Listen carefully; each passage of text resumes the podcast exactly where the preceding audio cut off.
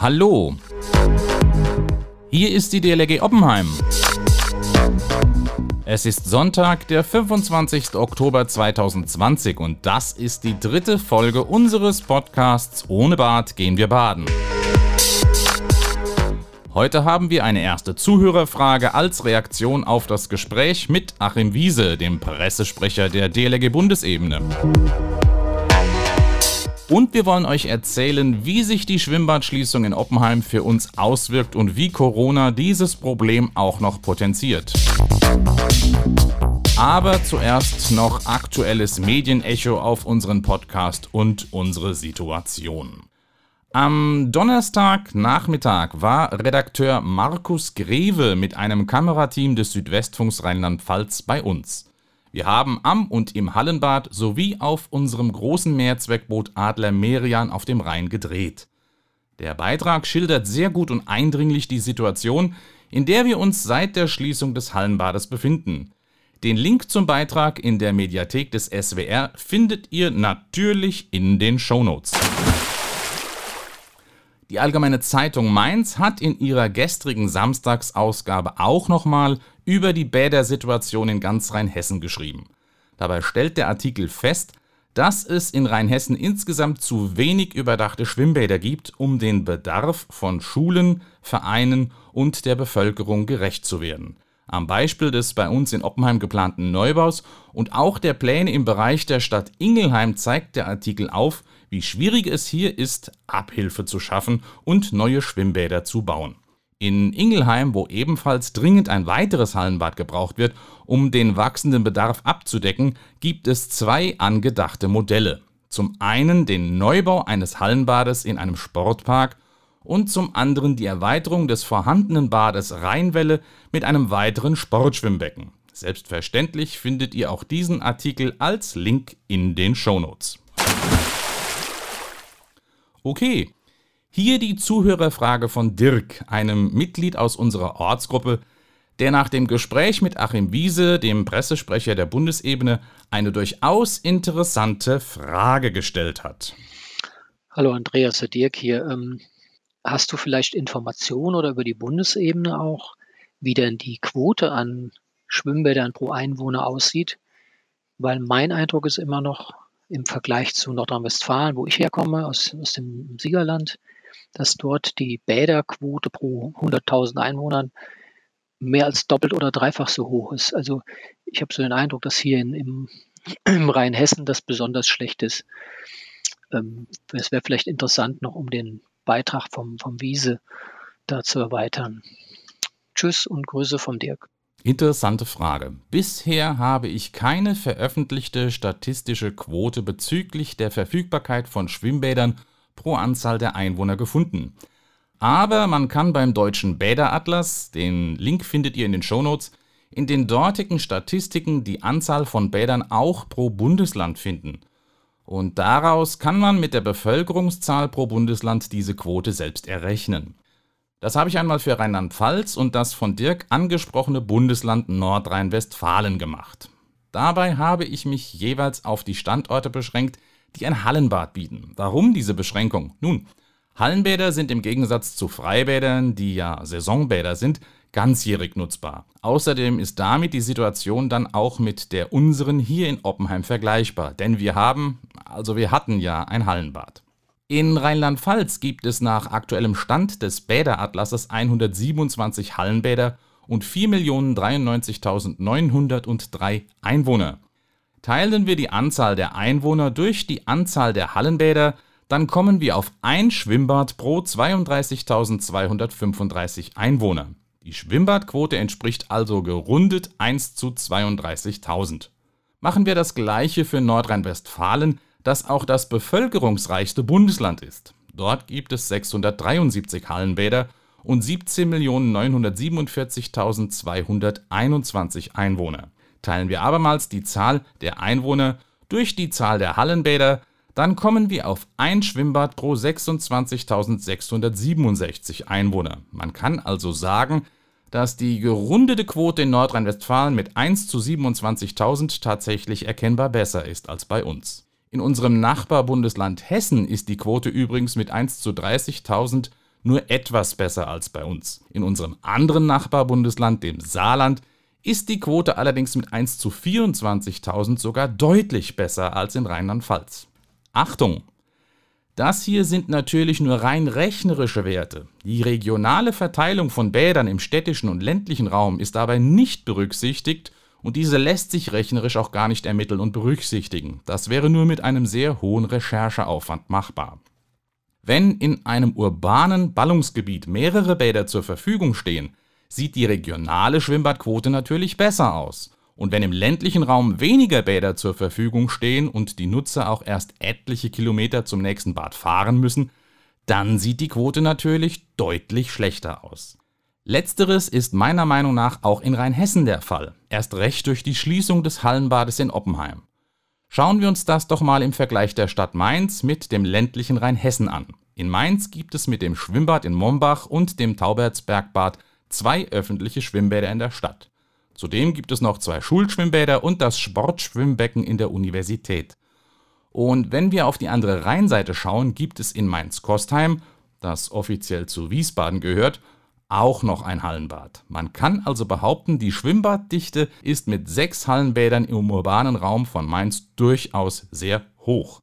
Zieht man die beiden Schulschwimmbecken und das Universitätsbad ab, sind es immer noch drei öffentliche Bäder.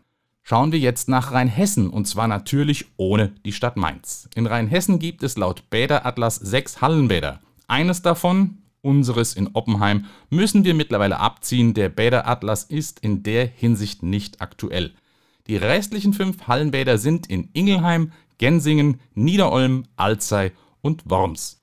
In Osthofen und Gernsheim weist der Bäderatlas noch zwei Schulschwimmbecken aus, die wir aber nicht zu den öffentlich zugänglichen Bädern zählen. Schaut man sich nun auf einer Landkarte die Distanzen zwischen diesen einzelnen Hallenbädern an, dann stellt man fest, dass diese Abstände durchaus groß sind.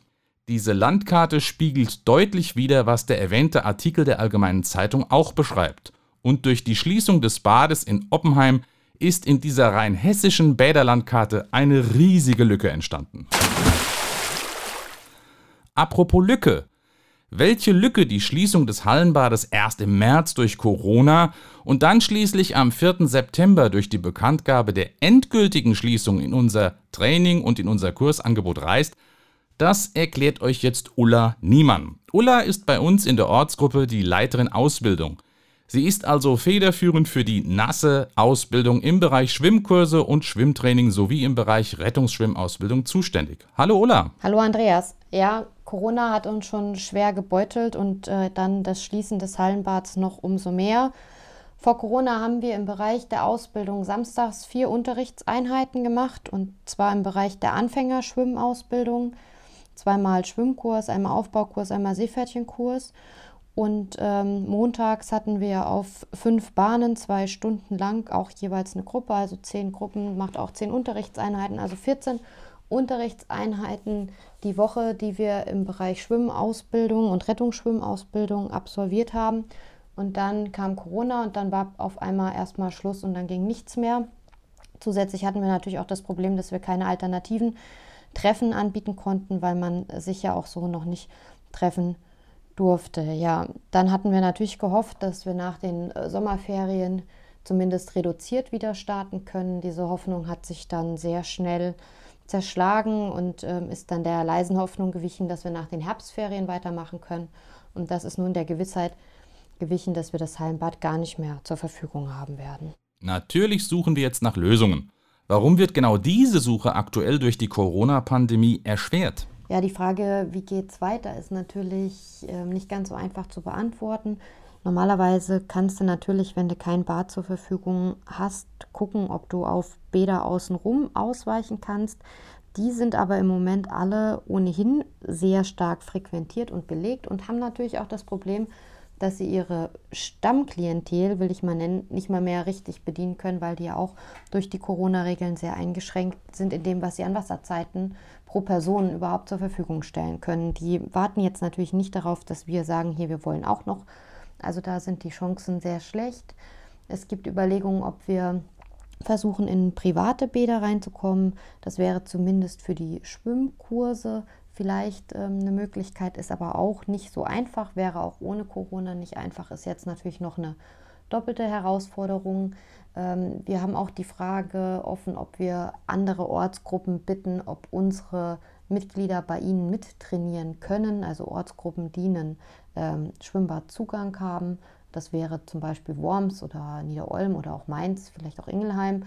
Das ist natürlich immer mit einer Fahrtstrecke verbunden und man muss auch sagen, dass die Kameraden aus diesen Ortsgruppen natürlich im Moment auch das Problem haben, dass sie für ihre Leute Corona-bedingt gar nicht das anbieten können, was die anbieten wollen. Das heißt, diese Situation mit dem Hallenbad wäre so oder so ärgerlich. Mit Corona ist es tatsächlich jetzt für uns ähm, im Moment eine Herausforderung, für die sich keine Lösung abzeichnet. Es wird deutlich, dass wir eine Art Plan B brauchen. Und natürlich haben wir uns auch hier Gedanken gemacht, wie dieser aussehen kann. Selbstverständlich wollen wir jetzt nicht fünf Jahre warten, bis wir das nächste Angebot ähm, bieten können, weil dann sind die Leute natürlich auch weg. Wir werden jetzt ähm, in der Gruppe gemeinsam überlegen, wie es weitergehen kann, was wir an Ausbildungsabenden zur Verfügung stellen können. Im Sommer können wir natürlich auch Angebote machen, weil wir dann den Zugang zum Rhein haben, aber das ist natürlich jetzt nicht für Kindertraining geeignet. Ja. Also der Rhein ist ein fließendes Gewässer, das ist ähm, eine gefährliche Sache. Da muss man sehr genau gucken, wen man da wie trainingstechnisch einbindet. Vielleicht haben wir im Sommer auch eine Möglichkeit, mit dem Freibad in Gimsheim noch zu kooperieren ähm, das könnte ich mir auch vorstellen, dass die uns vielleicht ähm, Zeiten zur Verfügung stellen, dass wir da was machen. Wir werden aber auch schauen, ob wir Angebote außerhalb von Wasser machen können. Und wie gesagt, wir werden suchen, ob wir zumindest für die Schwimmkurse eine Möglichkeit in dem privaten Bereich finden. Das ist jetzt alles sehr abstrakt und das sind natürlich keine zufriedenstellenden Antworten. Und die Eltern, die ähm, gerade im aktuellen Schwimmkurs ihre Kinder haben, fragen natürlich zu Recht regelmäßig nach. Und das ähm, macht mich auch nicht glücklich, denen da nichts sagen zu können, aber es ist so. Und ähm, natürlich drückt es mich auch zu wissen, dass wir noch über 60 Kinder auf der Warteliste zum Schwimmen haben.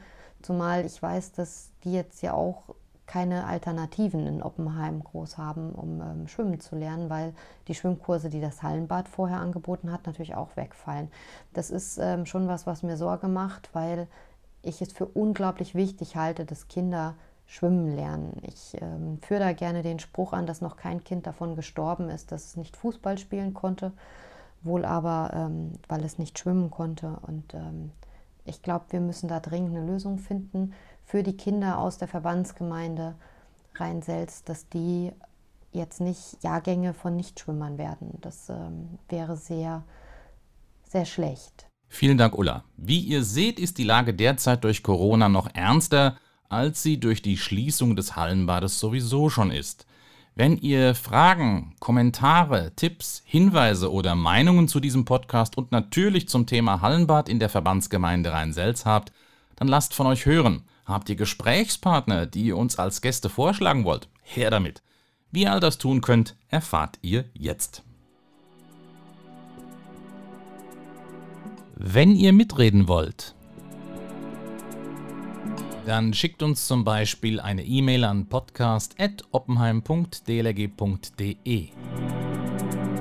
Ich wiederhole podcast.oppenheim.dlg.de. Gerne lesen wir eure Nachrichten im Podcast vor, wenn sie zum Thema passen. Noch besser ist es natürlich, ihr schickt uns eine Sprachnachricht, die wir dann in unseren Podcast einspielen können. Ihr könnt mit eurem Smartphone eine Audioaufnahme machen und diese als E-Mail schicken. Oder ihr benutzt die Funktion Message auf der Webseite, die zu diesem Podcast gehört. Mit diesem Tool könnt ihr nach einer Registrierung auf der Webseite eine Sprachnachricht aufzeichnen, die wir dann besonders einfach in den Podcast einbauen können. Also, hört nicht nur zu, redet mit. Bis zur nächsten Folge, eure DLRG Oppenheim.